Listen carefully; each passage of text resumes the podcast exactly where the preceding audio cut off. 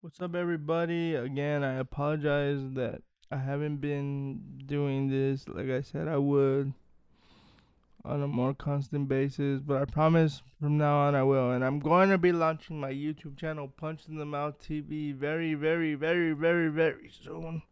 I promise. Anyway, episode 28. Enjoy the show, guys. Deuces.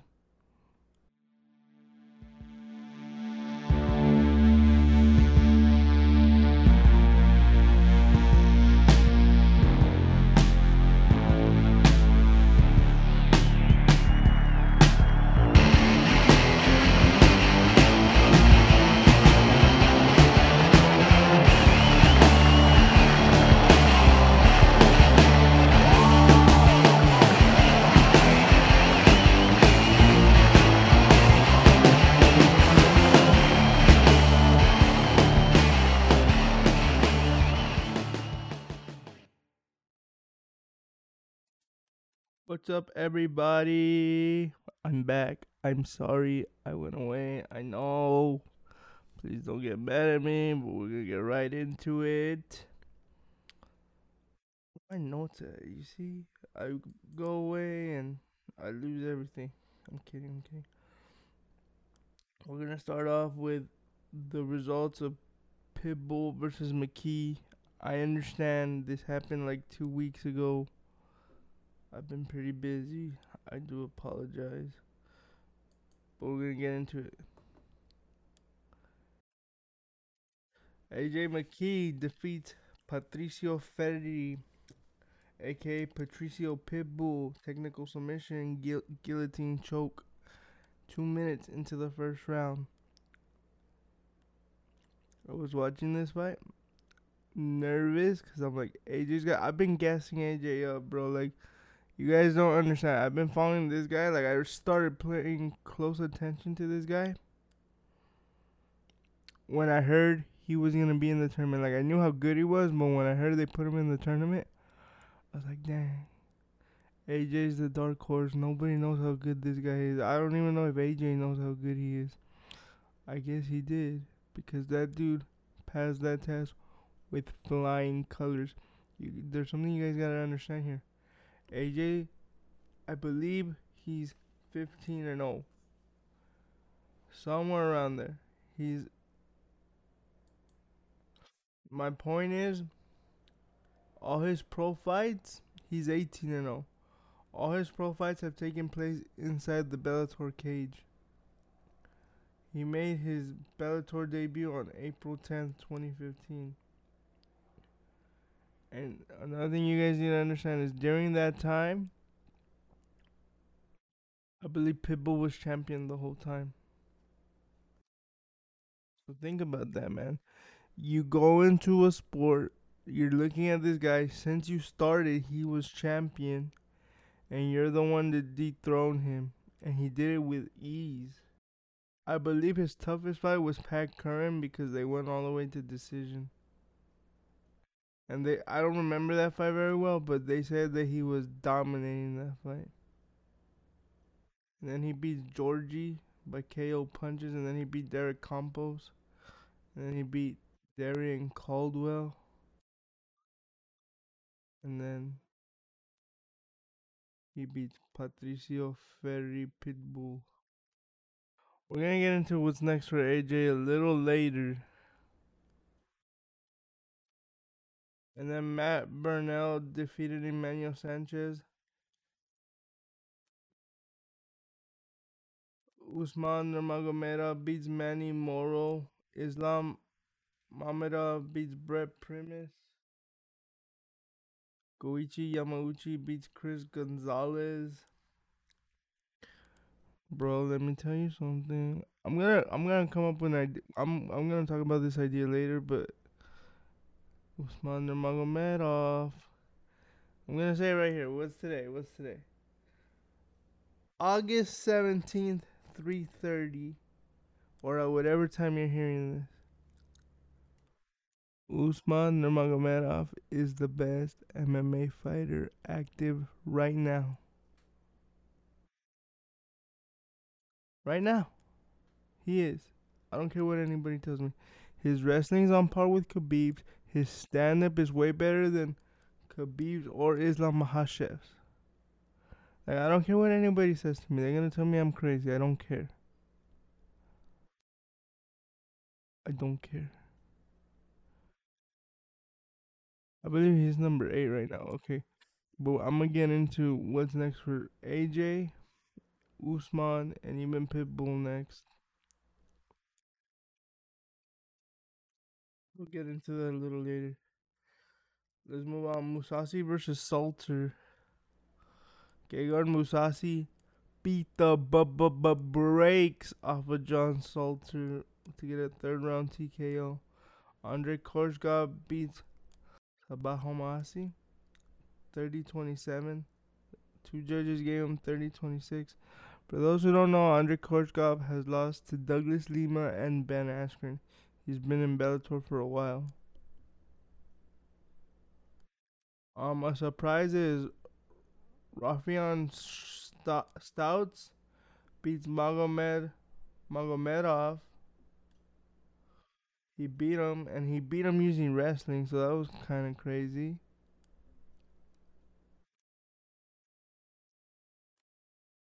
And then PFL happened. I'm getting through the events that happened. There was no UFC this past weekend. So originally I thought there was no fights. But there was PFL and I had it up. Did I, do I not have it no more?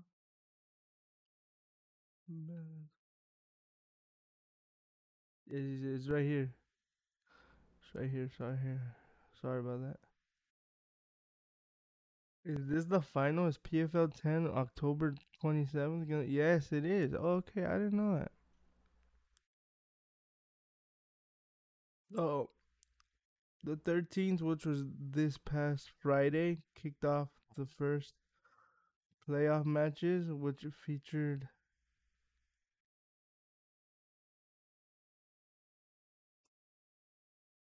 Sadi Boyu Sai versus Magomed Magomed Kirimanov. I hope I said that right. Magomed Magomed Kirimanov. Magomed beat him, and then it also featured Rory MacDonald versus Ray Cooper the third. Ray Cooper dominated Rory. I don't know what's next for Rory. I didn't see the fight because I was watching Bellator and like I couldn't figure out how to watch the two at the same time. So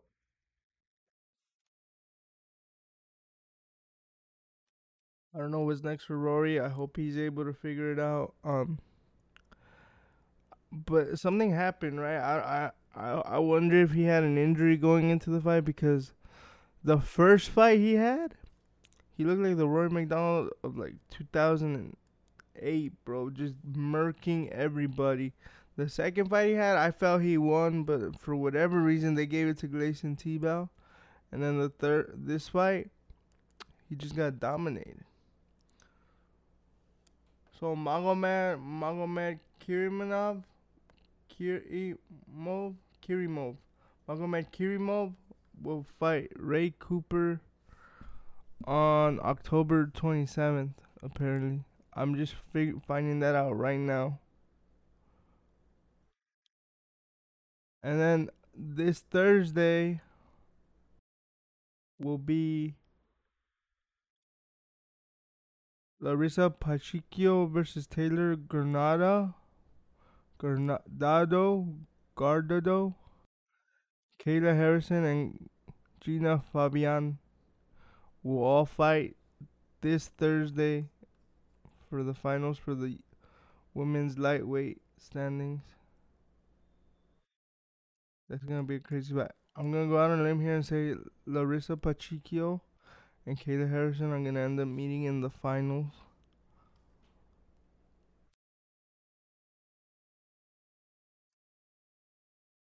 And the lightweight playoffs are set.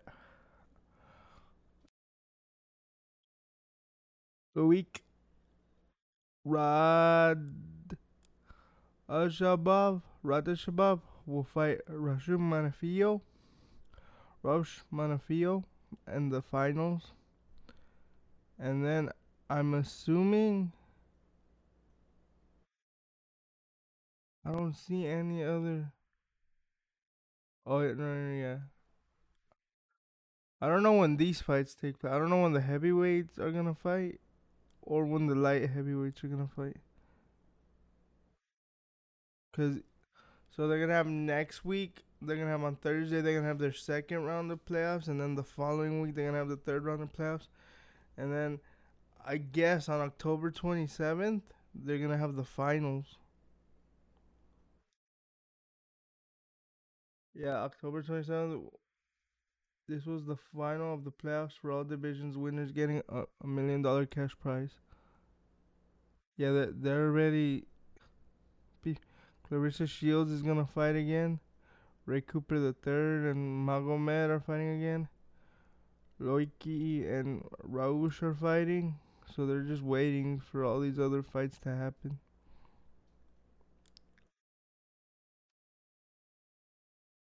We all know who the main event should be if they both make it to the finals. Like, come on, bro. We all know. Um, a playoff fight that's probably getting lost in the shuffle is Antonio Carlos Jr. Cara de Zapato versus Emiliano Sordi. That's a good fight right there. Don't miss that. I'm gonna check out when that is. So yeah. So PFL schedule is it's just a matter of seeing what happens and hopefully nobody gets hurt. But their schedule's set. I don't know who you guys got. I think Kayla Harrison's gonna win the tournament. And then it's interesting because if she wins, after this she becomes a free agent. So the world is her oyster, like they say because she could go to UFC or she could go to Bellator because Cris Cyborg's there. Amanda Nunes is in UFC. She's proven she can make featherweight.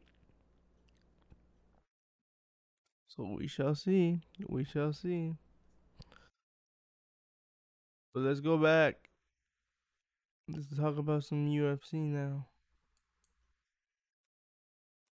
Uriah Hall versus Sean Strickland. Crazy fight. Congrats to Sean Strickland for getting the W. That dude says some wild things. Like saying he wants to kill someone in the octagon. You don't want to do that, bro. I get it, you're a cage fighter, but come on, you don't want to do that.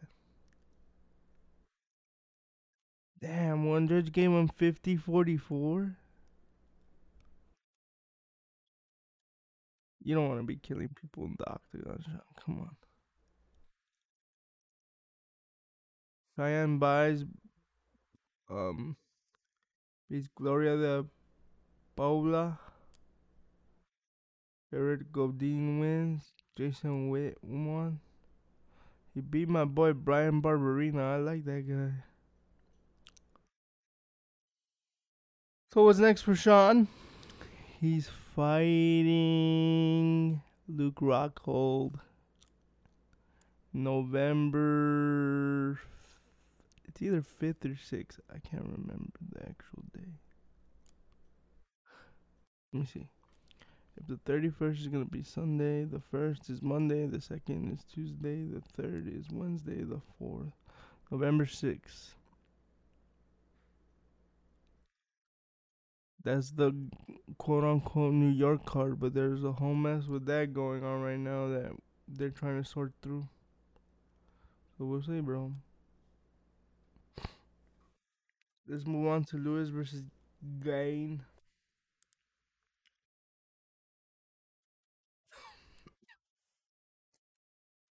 Ciryl Gane defeats Derrick Lewis TKO punches. Bro, if you would have told me this person, the winner of this, was gonna win by TKO, I would have been like, well, it has to be Derrick Lewis. And then if you would have told me no, it's gonna be Ciryl Gane, he's gonna make it look easy, I would have been like, you're absolutely out of your mind. You are absolutely out of your mind, but that's exactly what happened. Ciryl Gane. He might be the best heavyweight there is right now. Like, He might be able to take out Francis. He might be able to take out Jon Jones. He's probably gonna take out Stipe. So we'll see, man. So what's next for? He's fighting Francis and Ngannou. The only question is where. Is it gonna be here in the States or is it gonna be in France? I mean, the, the story behind this fight of Ciryl Gane and Francis, you can't write it. These guys used to train together. And I guess Francis had a falling out with the head coach that excuse me. Ultimately he moved to Vegas and started training out of Extreme Couture with coach Eric Dixon. And this guy's like, fine. I'm gonna train another guy. Like this guy has to be doing something right, right? He made two world champions out of Francis Ngannou and Ciryl Gane. So this coach, he's a bad coach. He's a bad dude. Like when are we gonna start putting some respect on his name rather than the athletes?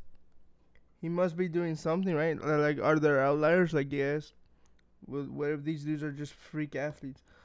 Possible, but I find it a little funny. We don't want to give the coach some respect. The fact that both of these guys came out of his gym. You gotta start seeing the coach like he must be doing something right.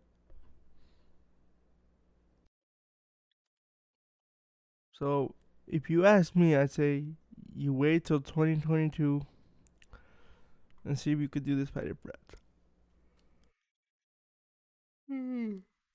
I apologize. Apologies.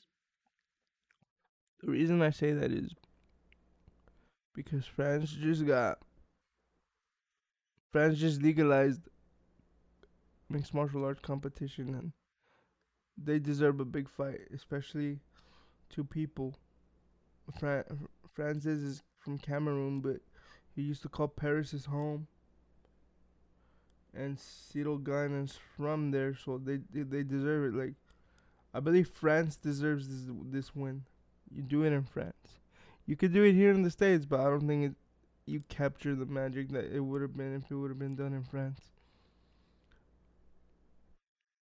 I reached out to Francis's manager because I heard about something that I'm gonna get into later that I believe Francis is stuck in, but they're not getting back to me, so I'm gonna keep pressing, see if I can get some more information on that. But yeah, hopefully 2022 we see Ciryl Gane versus Francis Ngannou in France, somewhere in France. Jose Aldo versus Pedro Munhoz, Bro, Jose Aldo is a GOAT. I remember being younger and be like, dude, Jose's done. Like, when he fought Chad Mendes the second time, I thought Chad Mendes won that fight. But Jose, he just keeps defying the odds. And now he's moved down to 135 and he's top five. And he can compete with these guys. Don't forget, he was winning rounds against Petr Yan, bro. Like, just because Peter put it on him at the end of the fight doesn't mean that Jose was getting outclassed the whole fight. He wasn't. And we don't know what these long flights to Abu Dhabi does to these fighters. Look at what it did to Paulo. He couldn't sleep. How do I know the same thing didn't happen to Reyes? You don't know. Like, there's these little things that we, as fans, we don't think about. Like, these guys have to get on certain time zones because they're fighting in the morning for the most part. Like, the things we don't think we just see the fight for what it is. We don't see what the little things these guys go through. So I would like to see Jose Aldo get another big fight. They're saying he wants to fight TJ Dillashaw. I'm not against it. I'm pretty sure TJ doesn't want to fight him because he wants to fight for the title. But I wouldn't mind seeing Jose fight Corey Sandhagen either. I didn't pull up the rankings. Son of a biatch. Bro. I wouldn't mind seeing him fight Corey Sandhagen either. The world is his oyster again. The world is your oyster, Jose. Bro, why is Jon Jones still number one on the pound for pound rank? When are we gonna put Kamar Usman? Dude, I think I'm gonna have a fit every time I see this. I'm going to have a fit every time I see this. Why is Jon Jones still on the pound for pound rank, ra- number one, rather than Kamar Usman? Golly, man. Golly. Where was I? Jose Aldo's number five. Above him is Rob Font, Corey Sandhagen, TJ Dillashaw, and Petr Yan. Petr Yan's gonna fight Aljamain Sterling October 30th. Marlon has a win over Jose, but come on, bro. The judges were smoking some good stuff that night. Sorry, Marlon. You know I love you, Sayatama One Punch Man. But come on, bro.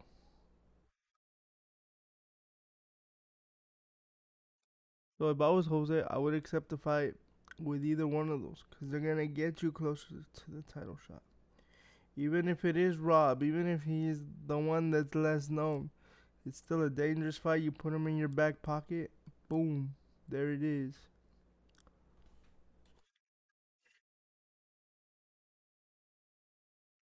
Vicente Luque versus Michael Chiesa.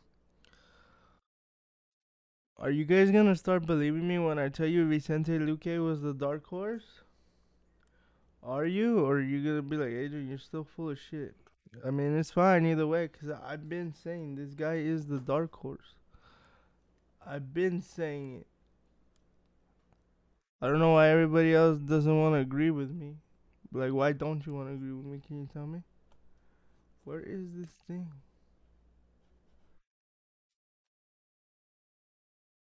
Why doesn't anybody want to agree with me? Tell me.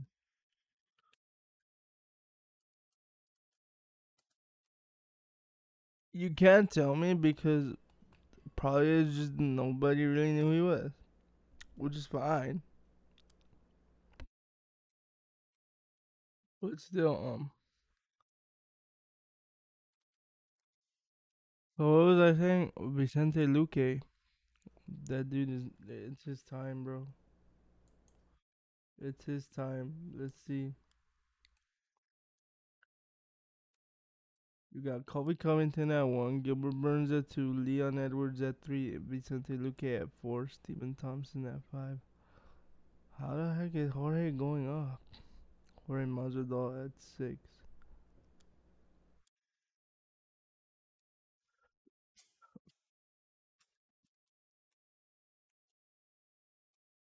It looks like Jorge is gonna end up fighting either Leon Edwards or Gilbert Burns.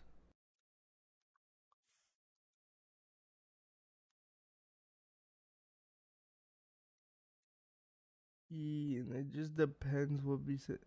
Okay, if Masvidal fights Burns, you make Vicente fight Edwards. Because if there's a lot of moving parts to this. If Masvidal could take out Burns and Colby loses to Usman, the winner of Vicente and Edwards would probably end up being the number one contender. For the simple fact that Masvidal has lost twice to Usman.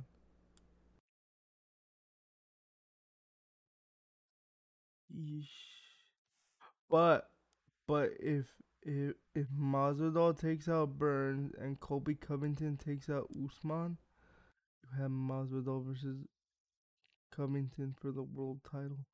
Or another thing is you could do the trilogy fight with Usman if Covington beats him because he's been such a dominant champion, you know what I mean? Whoever it is Vicente fights next is going to be interesting because it's going to get him closer to the title shot. And it's to get to a point where we can't deny this guy anymore. He deserves a title shot. Again, the dark horse, like I've been telling everybody. Nobody wants to believe me. Nobody wants to believe me. So now moving on to this weekend's fight with Bellator, you got Cheick Kongo versus Sergey Kharitonov. And then Adam Borics will fight JJ Wilson. Logan Storley will fight Dante Sixio. Billy Swanson will fight Malesio Gomin. Keith Lee will fight Jonel Lugo.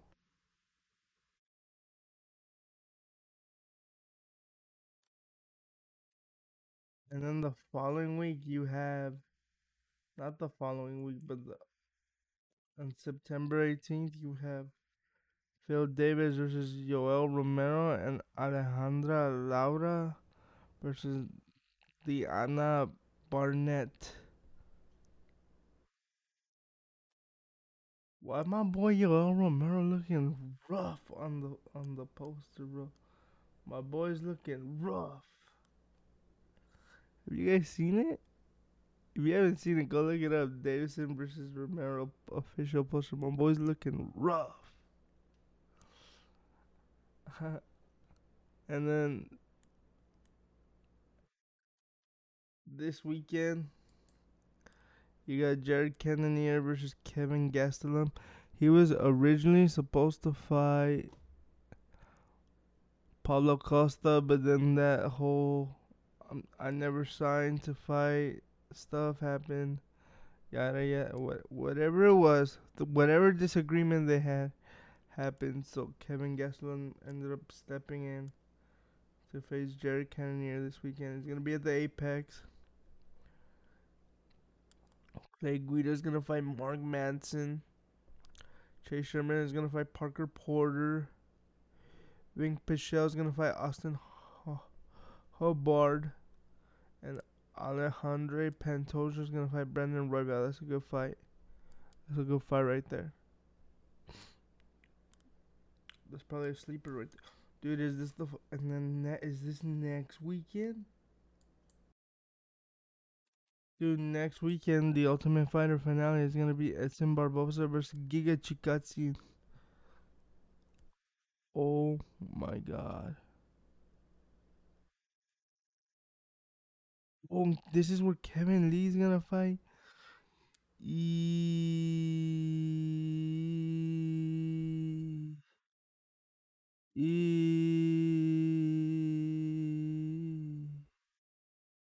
This is yeah, this is gonna be the finale.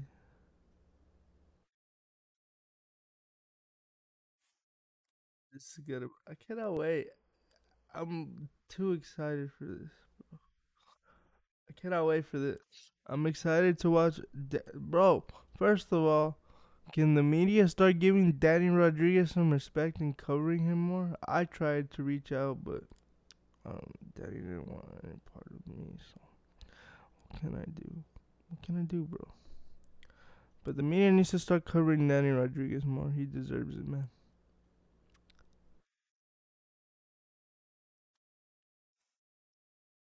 The week after that is Brunson versus Till.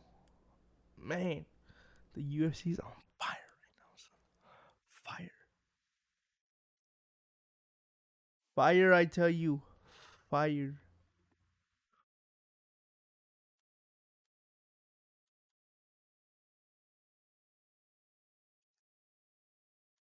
Hmm. Okay. Okay. Are you guys ready?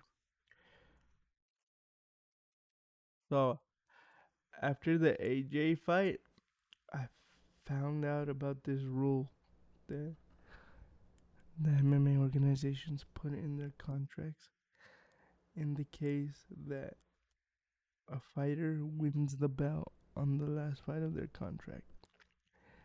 It's known as the champ clause. So basically, what this champ clause does is, for example, let's say I'm going in on my last fight on my contract and I fight for the belt and I win.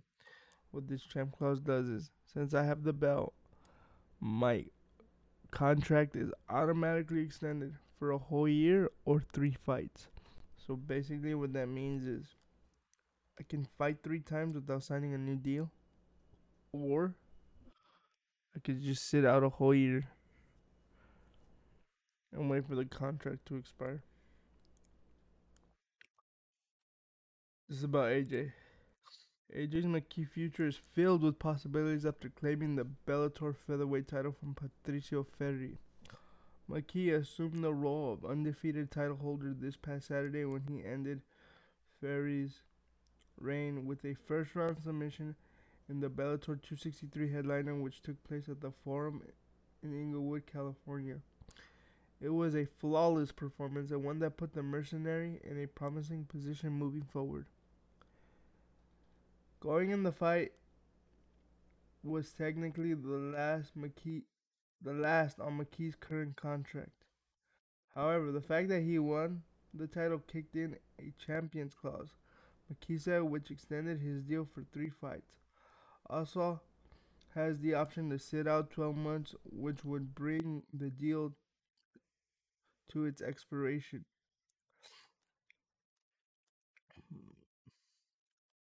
McKee says he has yet to speak with Bellator president Scott Coker about negotiating a new deal, but it's something that will happen soon, he said. McKee hears the noise about a potential move to the UFC, but a realistic avenue to make that move has yet to present itself. And he wants to hear what his current promoter has to say. And then this is AJ. That's what I'm looking forward to. Sit down and talk, McKee told MMA Junkie on Monday. It's a conversation to have. I think we'll come to an agreement. There are things I want to do out there. Snickers, undefeated Porsche. There are things I want to do out there. It's time for Bellator to show me my value. It's time to take care of me. I've shown them what I'm willing to do, and I think they're more than happy and more than excited to continue to work with me and see what the future holds for us as a team and a unit. Although McKee is optimistic, he said he does have some lines drawn in the sand. He doesn't want to go two steps forward and one step back. And due to his one million payday that came with beating Freire in Bellator's featherweight Grand Prix final, he thinks there's a standard involved. We gotta sit down and talk some numbers, McKee said. I made a million, so we've gotta sit down and talk. See what's next. That's the millionaire mindset. That's the Floyd Mayweather thing. At 26 and with a perfect MMA record, McKee said his title win is just the beginning of what he forecasts to be a special career. If he remains in Bellator in the long term and has continued success through the talk, though the talk of a UFC move will get louder and gain more traction. McKee has said in the past that he sees his future in the octagon as inevitable, but is unsure on a specific time frame. But now he's bound to Bellator for at least three more fights, he said. It's better to keep focused on the short term. Six months, six years, it doesn't matter. When I get to the UFC, McKee said, at the end of the day, as long as I'm cashing in big checks, I'm okay, I'm happy, I'm satisfied. As long as I'm able to do things I want to do and create openings, new opportunities with new companies. The second and the second all that hard work pays off, that's when I can say, okay, what is there more for me to do? But at this point, the fruits of my labor are being enjoyed so much. What need is there to do that? There's really no rush. It's just the beginning. The crazy part this is the first world title, and I haven't even defended it yet. I'm looking to get the second world title. That's what I've been calling for. Champ, champ.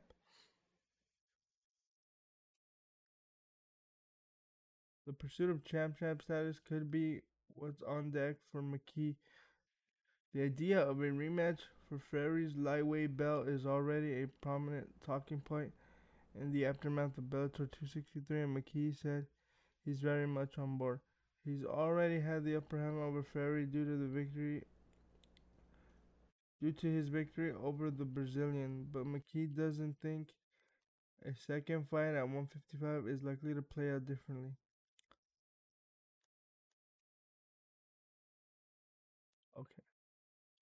So basically, that's what that is. I have an idea. Scott Coker, listen to what I'm about to say. You do the lightweight Grand Prix. You do the lightweight Grand Prix. And do it as an eight man tournament. Do it as an eight man tournament. Your competitors will be Patricio Pitbull, Patricky Pitbull, Islam Mamedov, Usman Nurmagomedov, Rhett Primus, Peter Queally, Benson Henderson. Okay, okay, wait, wait, wait. Let me let me redo that. So your your your competitors will be Patricio Pitbull, Patricky Pitbull, Brent Primus, Benson Henderson, Peter Queally, Goiti Yamauchi, Usman Nurmagomedov, and AJ McKee. Again, competitors Pitbull, Patricio, well, the two Pitbull brothers, Benson Henderson, Goiti Yamauchi, Brent Primus, Peter Queally, Usman Nurmagomedov, and AJ McKee. I mean, AJ, mm-hmm. he's their number one pound for pound guy right now. So AJ deserves to be in the tournament. And that fulfills his champ clause thing.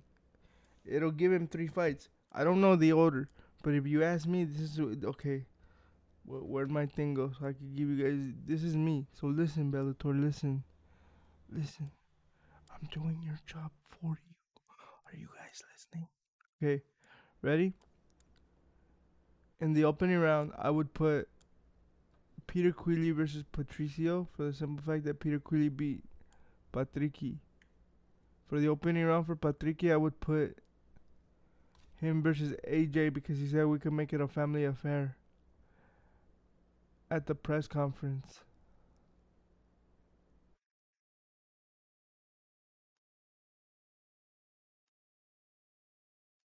For Benson Henderson, I would make him fight Brent Primus.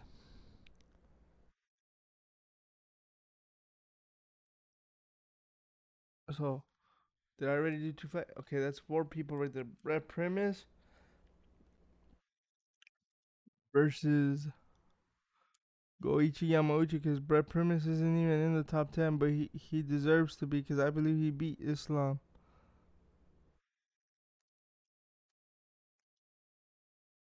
That's six, right?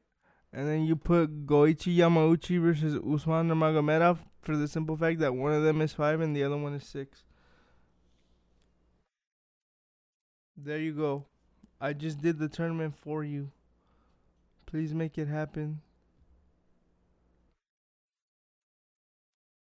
Because if it works, if AJ loses, okay, go back down and defend your belt. If he wins, you, he'll be in a similar position to Ryan Bader. If you win, keep going, and potentially, if AJ wins all three fights, he could walk out of Bellator champ champ. It doesn't sound like he wants to leave because, again, it's all in incentives, right? Because with Bellator, there's many other avenues for them to make money where in UFC it isn't. Because he could probably get a fat deal to sponsor with Snickers or Porsche like he wants to. Where in UFC he can't. talking about AJ here. But did you listen, Bellator? Did you listen? I did your job for you. I just did the lightweight Grand Prix for you. I hope you listened, Bellator. I really do hope you listened.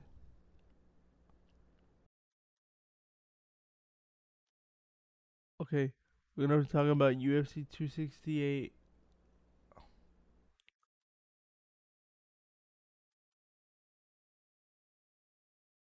What's going on here? Why can't I find this? Did I just find it?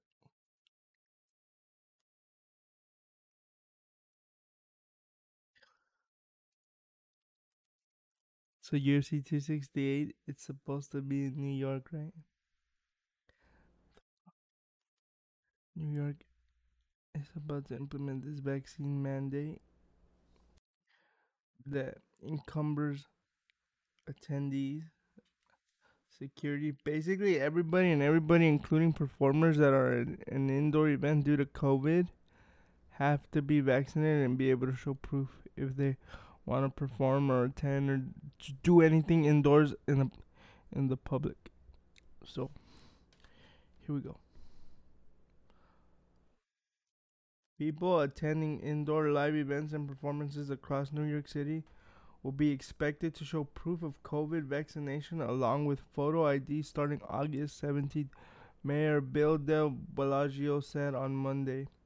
De Blasio, during a morning press conference, announced that he will sign an executive order and the city will begin educating New Yorkers on how the key of New York City vaccine mandate will work from its official launch at a later day on August 17th. The rollout will come ahead of expansion of inspections and enforcement at indoor city venues starting on September 13th.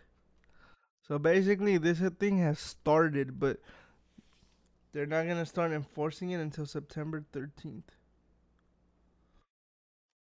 To show proof of vaccination, New Yorkers will have to show a New York State Excelsior app, a NYC COVID Safe app, a photo or hard copy of their CDC vaccination card, or another official vaccine record. Whatever works, all you have to do is show that proof and have ID as well, De Blasio said. Okay, I'm not gonna go through the whole thing, but so what's going on because of this mandate that that's gonna affect performers like music artists, UFC fighters, anything, because they're considered performers, right? Because we're going to watch them to see them perform their art.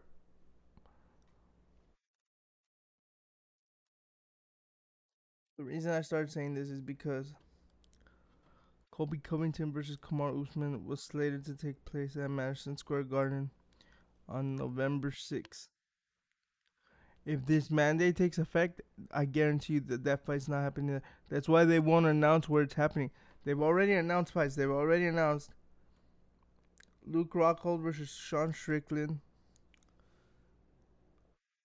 Justin Gaethje versus Michael Chandler, Supposedly they're working on Jorge Masvidal versus Gilbert Burns, and finally Colby Covington versus Kamaru Usman for the UFC title.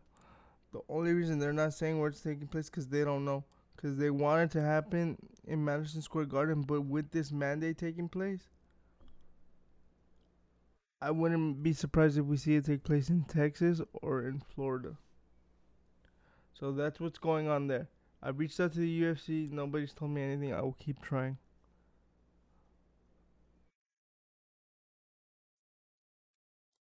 So, yeah. Don't ask me what I think about this because it honestly doesn't matter. Chad Mendes has signed with Bare Knuckle Fighting Championship. Although, it's weird. From my understanding, he's still under contract with the UFC, but they just let him do this, which is pretty dope because he owes them like three or four fights. Yeah, see, it says also Mendes was still under contract with UFC. Although retired, he expected the promotion would call in the three or four fights he owed when he hung up his gloves. The opposite happened with some personal and managerial jiu-jitsu. The UFC granted permission for him to step into the ring for a bare knuckle fighting championship debut. He expects to take place on October 22nd against a to be announced opponent at 155 pounds. That's crazy, man. I'm glad Chad being able to do that. I believe the last time we saw him fight. He actually fought Alexander Volkanovski and he dropped Volkanovski. I was there live. It was nuts.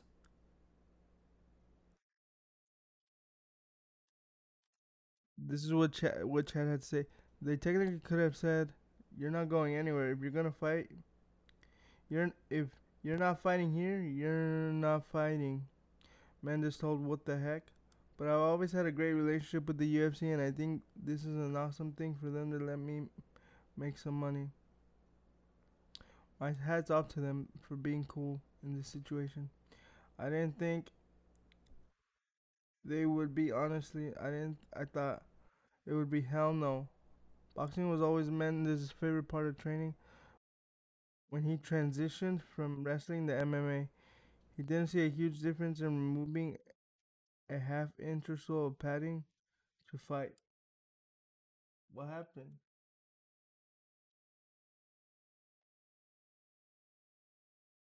A move to bare knuckle boxing made sense physically. It only had to make sense financially.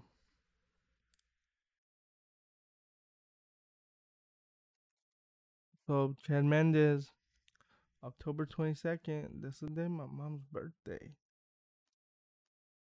Good luck, Chad. And honestly, I'll tell you this: I wouldn't be surprised if next year we see Chad inside the octagon. It's just a matter of him wanting to do it, cause the competition aspect, it's already there. Like he just doesn't want to do MMA at this point. Islam Makhachev and Rafael Dos Anjos are gonna be on that October 30th card. They were supposed to fight last year on the Khabib card, but somebody got hurt, so it didn't happen. It's gonna be good, man. I want to see what, what Islam will do with Rafael's leg kicks. Like, that's gonna be the big thing, right? Can you stop his leg kicks, and then can Rafael stop the? He won't be able to. I'll tell you what. I guarantee he's not gonna be able to stop the takedown. But can you? Can you do enough to tire him out? Keep going with your leg kicks, and eventually, when it's a three round fight, you don't have to win every second of it. You just have to win the majority of it. So we'll see what happens. It's gonna it's a good fight. Multiple sources confirmed the matchup to MMA fighting on Tuesday after Dos Anjos initially revealed the offer for the fight on social media. At the time, Dos Anjos had already verbally accepted the date, location, and opponent, but Makhachev hadn't received the offer yet as he was returning home to Russia following a win over Thiago Moises in July.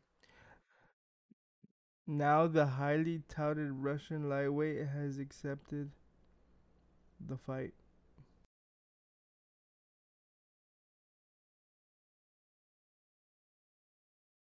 With Makhachev looking to build up his current 8 fight win streak in the division. Meanwhile, Dos Anjos return. Uh, blah, so again, they were sorted to fight, but somebody got hurt. I believe it was Dos Anjos that got hurt. Max Holloway versus Yair Rodriguez in the works for UFC main event November 13th. After an undisclosed injury bounced Max Holloway from the UFC Vegas 31 main event, matchmakers opted to rebook his 145 pound showdown against Yair for the promotion's upcoming fight card on November 13th. Though a city and venue have yet to be confirmed, that's according to President to UFC President Dana White. Holloway 29 is looking to build on his empathetic victory over Calvin Kattar at the organization's ABC event back in January, the first non-championship bout from Blessed from the Blessed Hawaiian, following back-to-back title fights against Alexander Volkanovski. As for Rodriguez, he's been on the sidelines since capturing a unanimous decision victory over Jeremy Stephens at UFC on ESPN 6 in late 2019. Pantera has struggled to stay active, registering just two fights and one no contest over the last four years. Outside of a potential Holloway versus Rodriguez headliner, the only other bout on paper for the November 13th card is the heavyweight showdown versus Felipe Lins and against Open St. Though you can expect more booking to start trickling in over the next several weeks. Stay tuned. It's a good fight. like, so Ortega and Volkanovski are fighting on September 25th, right? They're gonna be like, if Ortega wins and Max wins, they're the next ones, right? Because the way Max beat him down, like, there's no denying if Ortega wins. Like, even if Volkanovski wins, the other one is Giga Chikadze. If Giga wins, you can I can see a point where they're gonna be like, okay, we're gonna give it to Giga just for new blood. But even it depends the way they win. Like it sucks to put it that way, but it also depends the way they win. Because if Giga and Barboza fight and like they're both like it could have gone either way, but Max absolutely demolishes Yair Rodriguez. Or even if Yair demolishes Max, you have to give it to the winner of this, right? So we'll see. Paulo Costa will fight Marvin Vettori on October 23rd. One time UFC middleweight title challenger Paulo Costa and Marvin Vettori fell short in bids to win the belt, but they'll try and stay in the mix by fighting each other at UFC Fight Night events scheduled for October 23rd. Multiple people with knowledge of the negotiations confirmed the matchups to Fighting after an initial report from ESPN.com. The October 23rd event location and venue have not been confirmed, but Fight Night events have been hosted at the UFC Apex in Las Vegas since the outbreak of the pandemic. After Vettori was shut out by shared Costa rival and current middleweight champ Israel Adesanya at UFC 263, he targeted a matchup with the Brazilian. Costa responded by calling him a moron, setting the table for the fight. Excuse me. Before meeting Adesanya, Costa, who is ranked number 3 in the MMA Fighting Global Rankings, was undefeated with 13 wins, including 5 straight in the UFC. His stock took a hit, however, when he was stopped in the second round and later claimed his loss was a result of drinking too much wine the night before the fight. He then trashed the UFC's pay scale on social media, drawing a fiery response from UFC President Dana White. Vettori, the number 6 ranked fighter, had won 5 straight in the UFC, including a decision win over Kevin Holland that solidified his number 1 contender status. The Italian fighter lost a split decision to Adesanya in his first meeting with the champ in April 2018. Okay. If Paulo wins, it's gonna be interesting what they do, right? Remember how we talked about the champ rule? I'm just gonna say this: if Paulo wins, it's gonna be interesting on what they do next with him. That's all I'm gonna say. You should know what I'm trying to get at.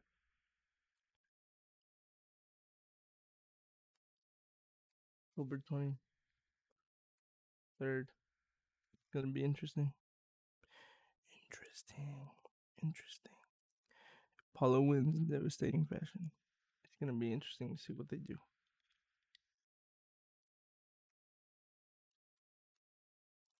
Dustin Poirier hints at retirement after winning UFC title. There's a chance that okay. First of all, I want to put out there that this article might be a little outdated because there has been some new stuff that I will get to regarding this gentleman, Mr. Dustin El Diamante Poirier. So let's go. There's a chance that Dustin Poirier may shift focus away from fighting and solely onto his Louisiana style hot sauce if he is able to capture the UFC lightweight championship. Dustin Poirier's dues have been long been paid in full An 11 year veteran of the WEC slash UFC, Poirier has earned every opportunity that has ever been given to him. Most recently, with a three fight win streak that has cemented him as a number one. As the number one contender, two of those wins have come over MMA's biggest star, the notorious Conor McGregor, to take home the bragging rights as the trilogy winner to pair well with huge sum of money with a huge sum of money. Looking ahead, there hasn't been much speculation about who will be next for Poirier. Reigning lightweight champion Charles Oliveira, like Poirier, Oliveira has also had to grind and preserve to get to those positions he's currently in, which is something the Diamond can naturally appreciate. Oliveira is a very dangerous guy. I think he's improving more and more in his striking, putting guys down. He's long, especially for that weight class, and I think he's probably the best jiu-jitsu practitioner on the UFC roster right now. Poirier told Daily Mail. He's aggressive and very offensive with his jiu-jitsu. He doesn't just use to protect himself or get out of bad position. He attacks people with it and finishes fights with it. He's so he's very dangerous. He's a very dangerous opponent who has paid his dues and fought a long time in the UFC.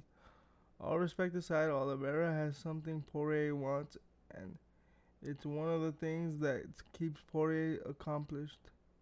That's keeping Poirier accomplished in the UFC, in his UFC career, from feeling complete. For me, being undisputed world champion was the goal from the beginning. Poirier said, "If I can tick that box, I've done it all in the sports of mixed martial arts."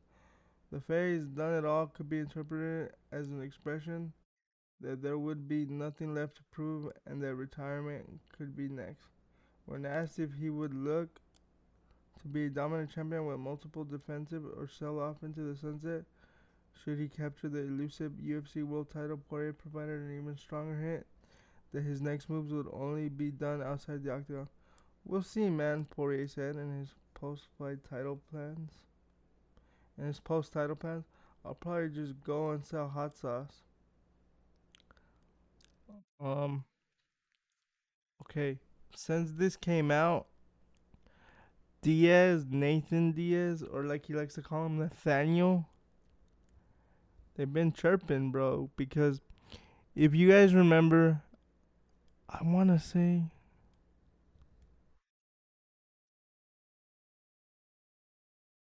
When was that fight supposed to take place? I don't remember exactly, but Poirier and Diaz were supposed to fight. I'm gonna say it was November 2018.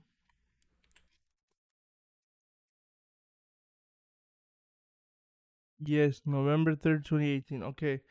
They were supposed to fight November 3rd, 2018.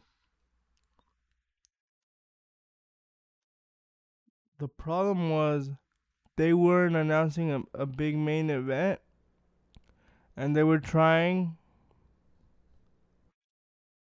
First of all, Nate was mad that when promoting his fight, they announced Khabib versus Conor at the same event. And then so he was mad. He's like, I ain't fighting. And then supposedly he was over negotiating that he wanted to fight at 165 for the super lightweight title division.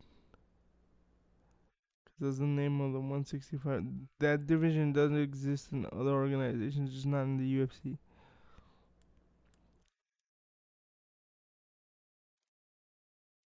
So there was negotiation after negotiation that Dustin finally said, "All right, dude, if he's not gonna fight, I'm gonna pull out." So he pulled out. Nate's very smart because he never publicly said that he wasn't gonna fight. He just said I may not fight, but he never said he wasn't. So he flipped the script and said, "Oh yeah, we're gonna fight, but this punk pulled out before we could get to the fight, so he lost. I won." So after he beat Conor the third time, this is Dustin. Nate puts out a statement. He's like, "Don't worry, Conor. I'll show you how to beat this guy." so They've been chirping back and forth. So much that they might do the fight at 170 because there was also talks of Nate and Dustin fighting in San Diego at 170.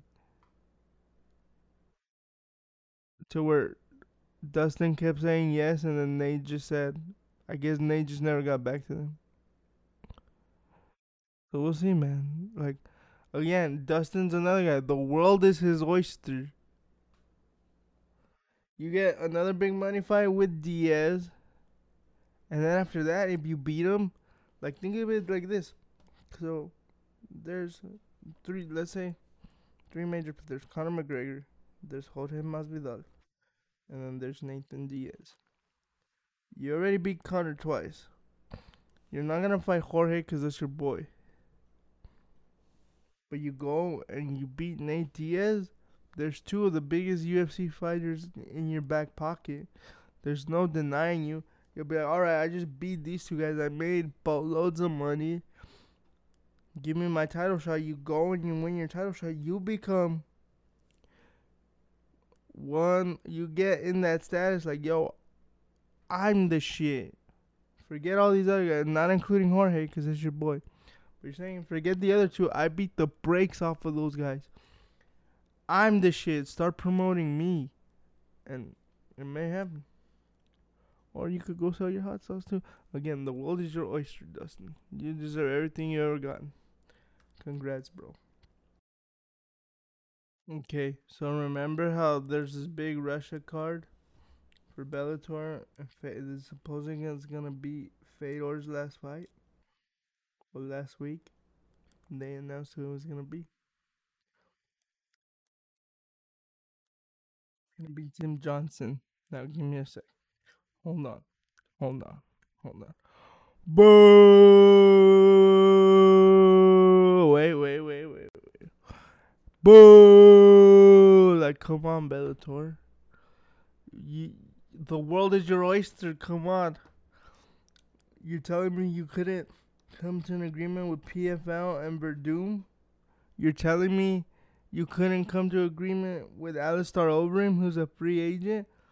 You are telling me you couldn't come to an agreement with Overeem? You're telling me, you're telling me, you're gonna deprive us of Fedor Emelianenko versus Alistair Overeem. Come on, Bellator. And you're giving me this? Oh, Fedor chose that. Fedor did not choose. Let, me read this article. When Fedor Emelianenko versus Tim Johnson, again, this is no hate on Tim Johnson. Good on you, bro. This is probably to be the biggest fight of his career. Good on him. Let me start all over. When Fedor Emelianenko versus Tim Johnson was announced, the News of booking was met with harsh reception. That's right. According to Bellator President Scott Coker, the October 23rd main event booked for Moscow was paired at the choosing of Emelianenko. I don't believe that whatsoever. Himself. Free agents ranging from Junior Dos Santos, Tito Ortiz, to Jake Hager, he means Jack Swagger, were on the table, but Emelianenko wasn't interested in a fight booked on name recognition alone. Why not? Why? Tell me why. A million Emelianenko wanted someone at the top of the Bellator rankings, and Johnson was the name on the tip of his tongue in June. Johnson lost a decision to a million Emelianenko's underling Va- Valentin Moldanovsky, a fight Emelianenko coached his fighter in. So you're telling me because your boy beat him, you think you could be, bro? This is not me being a professional. This is me being a fan pissed off about all this shit. Honestly, bro. What? The, where'd it go? What the heck? My computer knew I was mad, so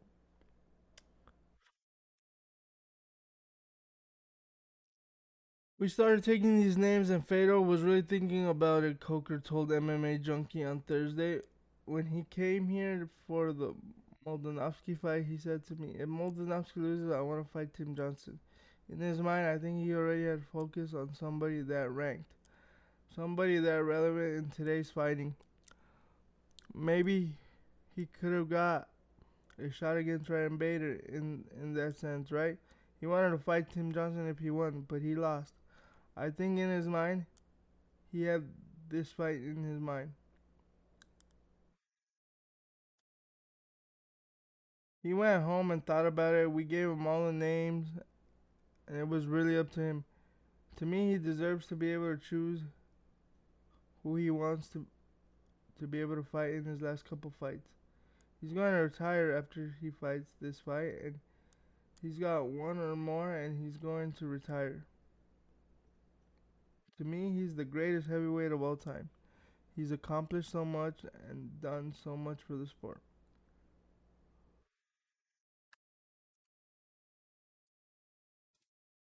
Okay, I have a question though. Is this gonna be his last fight? Cause by the, like from what I just read, that he's probably got one or two more left in him. If this is his last fight, boo, boo. If not, you're telling me have a chance for Overeem. Overeem. I want to see that fight. Give me that fight. I was supposed to get it in Strike Force, bro, but I did not get it. Okay. I didn't. I didn't get it. I was supposed to get it in Strikeforce, but Bigfoot Silva decided to take that away from me. What the heck? What the heck? I'm trying to see that fight. I'm trying to see Overeem versus Emelianenko. But yet, we're getting Tim Johnson. I don't know, bro.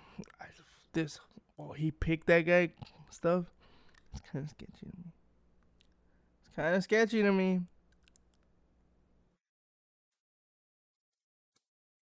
Let's go to some current events, bro.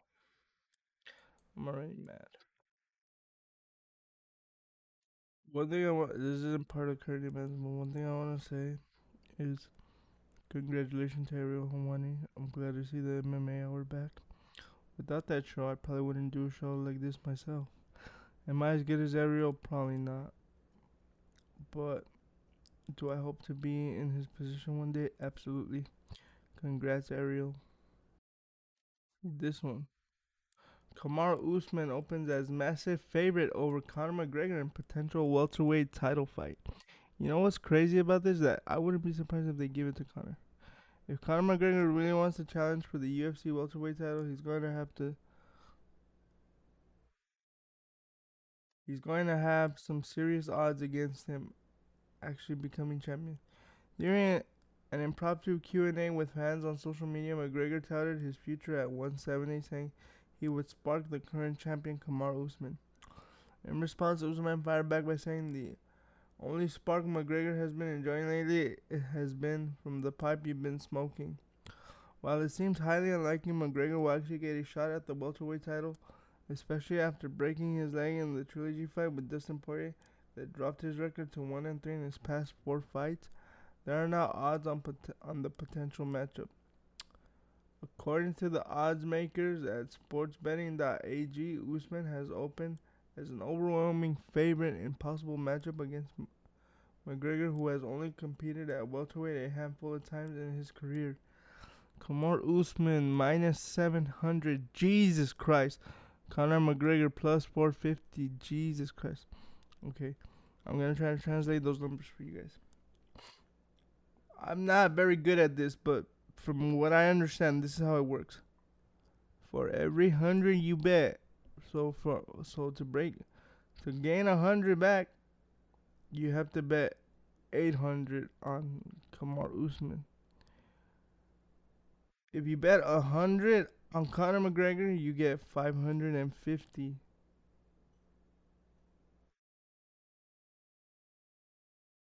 Oh no no. Okay. Then you have to bet seven hundred to win back a hundred. Wow. Betting a hundred so yeah yeah yeah. So to win 800, you have to bet 700 on Usman. To win 550, you have to bet four. You have to bet 100 on on Conor McGregor.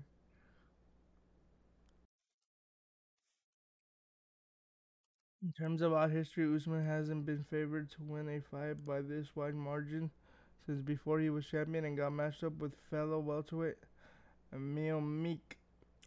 On that night, Usman was a minus 705 favorite, so slightly ahead of his opening odds with McGregor. Since becoming champion, Usman has been a dominant force in the UFC with lopsided victories over Colby Covington. Gil- lopsided over Colby Covington, that's a stretch. Gilbert Burns, I'll give it to you, and a pair of wins over Jorge Masvidal.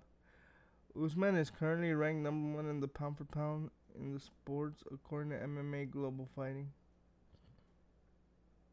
In the sport, according to MMA Global Fighting rankings as well. As for McGregor, he's probably going to focus more on his recovery from his broken leg than worrying about his future showdown with Usman. With Usman. McGregor underwent emergency surgery just after the injury occurred in July and is likely he won't be able to compete again until 2022 depending on his recovery. Eesh. We got Colby next. Oh man. I guess we'll read this. Saul Soliz, Saul Soliz, who has coached the likes of Tito Ortiz, Cris Cyborg, and many other notable names in the world of mixed martial arts, has died. Sources confirmed the news to MMA Fighting on Tuesday following multiple posts on social media. Soliz was 55 years old. According to a longtime social media post from a longtime friend, John Gomez Soliz passed away on Tuesday due to a long, hard fight with COVID 19. Most recently, Soliz was a part of Team Ortiz's coaching staff on two seasons of The Ultimate Fighter. Was the head coach of Metro Fight Club in Houston, which has developed the likes of surging UFC bantamweight prospects Adrian Yanez and Mana Martinez, who was scheduled to make his promotional debut this Saturday at UFC 34 before he was forced to withdraw for undisclosed reasons.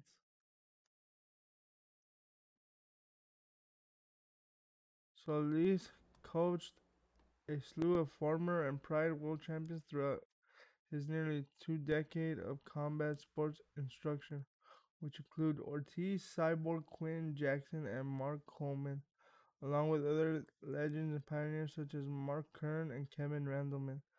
Following the, the news of his passing, MMA community showed an outpouring tribute towards Soliz and what he has done throughout his incredible coaching career.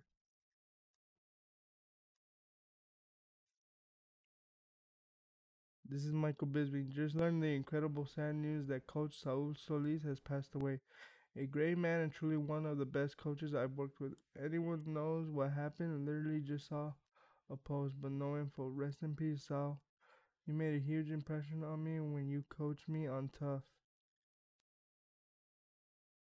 And then this is his response to the news that it was COVID. Truly devastating. Anyone denying the dangers of COVID needs to wisen up. This isn't a game. Rest in peace, Saul Soliz.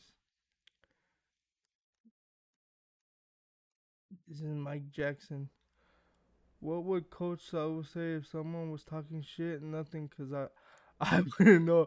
I'd be at home on the couch watching TV.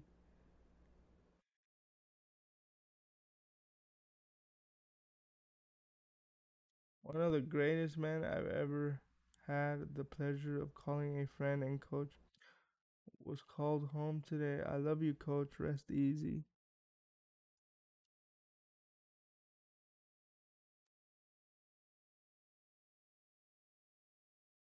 This is Tim Credeur. He was part of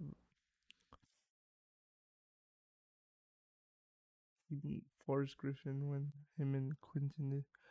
I'm absolutely gutted. When I heard the news, my heart stopped and I could not catch my breath. I don't know if I ever thanked you enough for everything you did for me.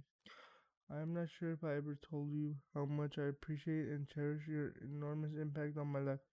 You built me into a fighter and into a better man.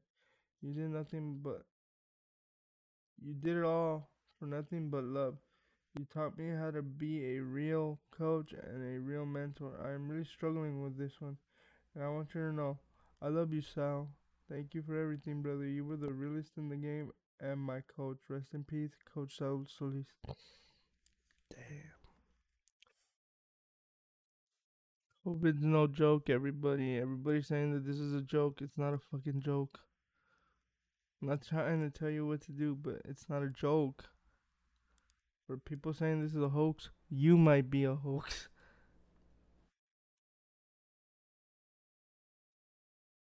Alright, we're moving on to the last thing.